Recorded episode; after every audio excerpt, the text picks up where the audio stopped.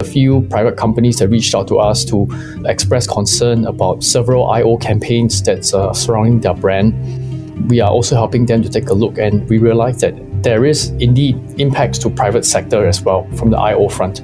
It is no longer just limited to elections or country versus country kind of sentiments. Sometimes as part of the story, they try to create against another adversary country. Inevitably, private sectors are being brought into the picture and even mentioned, or even leaders from private sectors could be quoted saying statements that they did not make as part of the narrative that these two campaigns are trying to propagate, for example.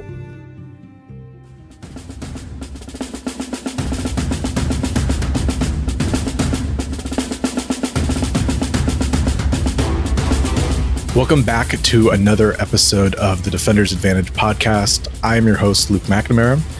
I am pleased to be joined today by a returning guest that we've had on here before, Yi Hao Lim, our intelligence strategy lead in APJ. Yi Hao, great to have you today.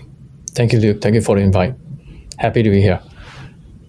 Well, it's always a busy time in your region when it comes to cyber threats and what's going on in the security landscape. There's a couple things that, you know, recently have been some interesting geopolitical shifts that we'll get into. But maybe where I'll start with the conversation today is our IO team has done a real excellent job, I think, this year in covering down a range of different networks and campaigns of IO actors. Two in particular, though, that I think have been very interesting to kind of witness evolve and emerge have been the Dragon Bridge activity set and then the more recent set of activity that we've reported on, High Energy. Both of those, you know, engaged in, it seems to be sponsoring sort of pro-PRC narratives in different ways. High Energy, actually, that we were able to link to an entity engaged in the campaigns and setting up of, you know, fabricated news organizations. But I wanted to get your take on, you know, with the revelations around these particular networks and campaigns, how do you think that is shifting how organizations, and maybe especially in the private sector, think about disinformation campaigns in the region? Yeah, I think that's a great question, and by customers and partners in region as well.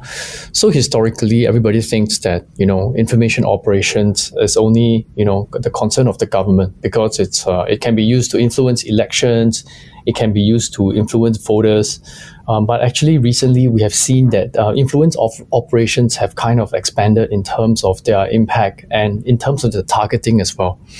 So as you mentioned earlier, the High Energy campaign that we recently published on our Mandiant blog, it also talks about how a private company is being contracted by Chinese state-sponsored organizations to propagate certain narratives. And it's not all the time about US, anti-US or pro-PRC. Sometimes it's about other stuff like saying that US are funding biolabs, which is linked to COVID, mention about the alleged mistreatment of the Uyghurs, you know, so some, and even Chinese dissidents as well. So the topics that are involved can be very broad. And private companies should also be aware, because if you are a high-profile company or you have a big business or broad business base across multiple regions in the world, your company name or your company product could be implicated in one of these narratives. And it's hard for us to speculate at this point, but you know, there's a chance that if you're a listed company and there is this narrative spreading about something that's related to your company, which is not true, could have a negative impact on your stock price and brand reputation, etc. So there are already a few private companies that reached out to us to express concern about several IO campaigns that's surrounding their brand. And we are also helping them to take a look, and we realize that there is indeed, you know, impacts to private sector as well from the IO front. It is no longer just limited to elections or you know, country versus country kind of sentiments. Sometimes as part of the story, they try to create against another adversary country. Inevitably, private sectors are being brought into the picture and even mentioned, or even leaders from private sectors could be quoted saying statements that they did not make, you know, as part of the narrative that these two campaigns are trying to propagate, for example. Yeah, I think that's exactly right. And especially with the Dragon Bridge activity set, the activity around the rare earth mining sector, a sector that China is very well involved in and has a pretty large market share. It was interesting to see them use this capability, and maybe we can kind of contrast it with how they've used cyber espionage in the past, you know, to sort of leapfrog or advance their technical capability to conduct theft of IP. Here they're using a different tool in cyber, information operations, to sort of attack these other competitors in the market. Yeah. So I think that was definitely one piece that was really interesting about that campaign. And with the high energy one, just the volume and range of those news sites that we saw was interesting to witness. It shows just like the extent to which they're involved in kind of pushing narratives in many different countries and regions. Correct. And they also expressed, you know, a lot of ambition to expand their operations to not just, you know, the traditional so-called enemies of China. You know, they are now doing campaigns in Arabic and in French, Hindi, Italian, Korean, Russian, Thai, Ukrainian, and even Vietnamese. So you can see that the ambition is global. They don't have a limited scope. And as long as there's anything that is of concern or of interest to the regime, it's highly likely that this will be leveraged as a tool. Because bear in mind, information operations are not really a hack. They do not try to implant malware or spread, you know, malicious files. But it's just that the information is being structured and propagated to the audience. And if it's propagated often or commonly enough, it might be really taken for the truth. So that's the risk out there. So talking about some other geopolitical drivers of activity and how that has maybe changed or altered how organizations that you're talking with, customers in both public and private sector, are rethinking about security. What's been the impact of Russia's invasion in Ukraine? And, you know, I think in Europe and the Americas, rightly so, there's been a lot of focus and concern around escalation and blowback. Are you seeing kind of a similar rethinking around security or rethinking around the risk of this conflict in APJ? Oh, definitely. So I think this is another good question that you raised, because historically, Russian actors are not so active in Asia Pacific as compared to other areas like US or, you know, Europe. Just by virtue of the geopolitical situation, the concentration of their forces and campaigns are on these other regions outside of APEC. But in this case, the Russia-Ukraine war, there was a period where a lot of countries in Asia-Pacific are putting on sanctions on Russia because everyone is opposed to the way this whole thing was being conducted. The invasion was illegal. And in response, Russian government actually listed out a couple of Asian countries as unfriendly. And this actually ruffled some feathers over here in APEC, because people are aware that Russian government-backed forces, you know, espionage actors, have a tendency to do retaliation kinds of attacks. Case in point would be PyeongChang Olympics, you know, when the Russian athletes were being sanctioned and being banned from attending, Russian actors actually did something to the opening ceremony, which caused spectators to be unable to join and participate in the opening ceremony. And they even tried to pin it on North Korea. So these kinds of retaliation attacks is something that, you know, they are capable of, they've done before. And we know that the sophistication level is high. That's why many Asian countries that were, especially those that were named under the unfriendly countries under the list published by the Russian government, were concerned and were eager to learn about what kind of techniques and procedures does Russian state-backed actors have. And they were actively discussing, you know, what are the possible impacts to them, because I could be in the critical infrastructure sector in one of the countries that were putting sanctions on Russia, and I could be one of the ones that are being sabotaged. So there were a lot of conversation about this and interest in the topic, actually, despite the war being happening something so far away from us. Now, I want to ask you also about, you know, what has been a kind of more immediate geopolitical crisis, you could say, the recent tensions between China and Taiwan, some of the things that have come out after Speaker Pelosi's trip, you know, from the United States over to Taiwan. But first, before we even get to that, I'm curious around both these topics, Russia and Ukraine and the larger geopolitical tensions with Taiwan at the moment. Are you seeing more organizations, maybe especially in the private sector, because government is, I think, always thinks through this lens, the geopolitical lens, but are you seeing more organizations in the private sector in your region start really intensely focus on when there are geopolitical flashpoints or tensions, looking at that as a driver for cyber threat activity in a way that maybe they haven't in the last several years? I would say it's kind of limited to. It depends on the size and the business of the organization. So, if you're just a small and medium enterprise that is focused on local markets, the war and the geopolitical situation might have only a limited impact on your day-to-day business. But if you're a manufacturing plant with factories in Ukraine or in areas where there are geopolitical conflicts, you will be very concerned. And for these companies that are multinational, they have definitely expressed a lot of concern in these kinds of events. But for the smaller outfits that are more locally or regionally focused, the attention is only on regional or local geopolitical tensions or supply chain issues. So I think it really depends on the type of organizations out there. So we've danced around this topic a couple of times now. Let's jump into it straight away. Mm-hmm. The activity that we've seen kind of in the lead up to and the aftermath of Speaker Pelosi's trip to Taiwan, mm-hmm. I know we've seen espionage campaigns, we've seen DDoS attacks, reported DDoS attacks, defacements, sort of the things that you would expect to see, including the pivoting of messaging and narratives from some of those IO campaigns we mentioned, those IO activity sets we mentioned earlier. You know, so we expect to always, we see a large volume of activity, I think, historically from Chinese attributed threat actors against Taiwan. Yep. And especially when there's these sorts of, flashpoints of and kind of a rise in tensions, you see things like DDoS, you see things like defacement. So what's your kind of take on what we're looking at right now with that, and maybe some of the signposts that you're looking at for if we were to see an escalation of this, what would be some of the early signposts of that?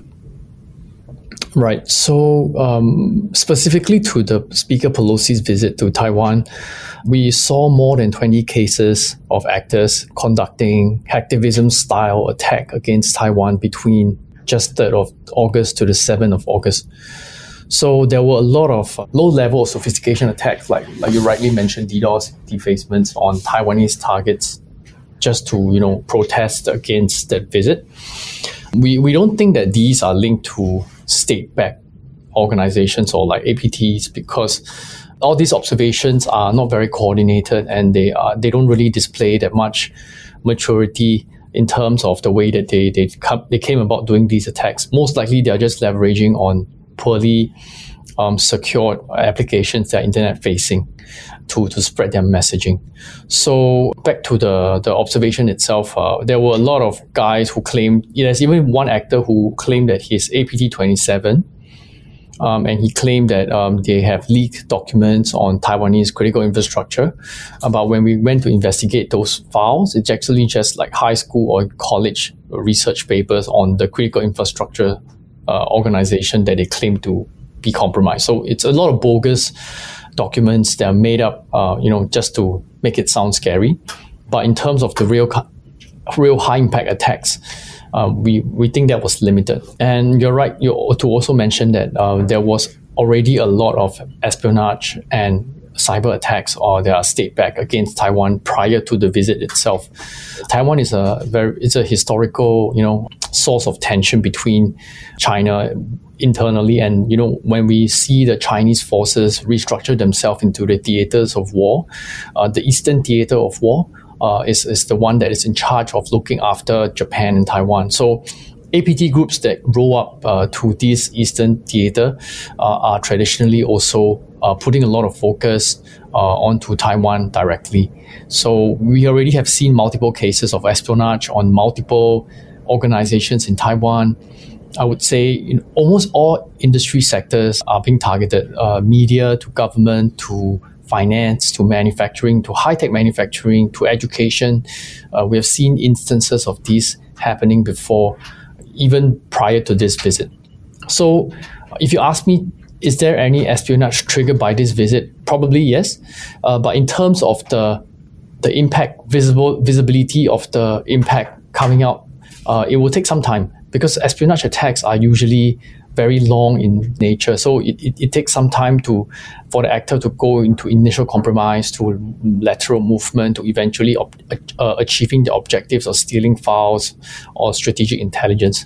So that takes, a cycle of maybe months or even years at times. So it's not so visible at this point. If it's really triggered by this visit itself, maybe the so-called outcomes of this attack will only be visible by the end of this year or even next year itself. Yeah, this is what I think is linked to this activity.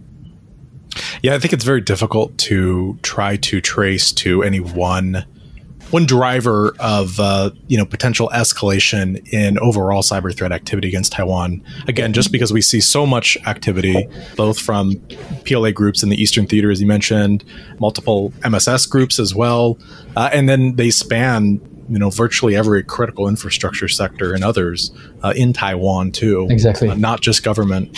So it is difficult to think through, if we were to see an escalation or, hopefully not even, a kinetic escalation, what might be early signposts of that activity. But I think that's something that it seems that from the conversations I've had with customers and others, a lot of organizations now with operations in Taiwan are starting to think through, if this is kind of a period of tension and escalation that may play out over the next several years in an increasing manner, what does that look like for risk now? What does that look like for cyber risk going forward? So I think a lot of organizations are kind of in that position right now where they're thinking through what that long-term outlook looks like.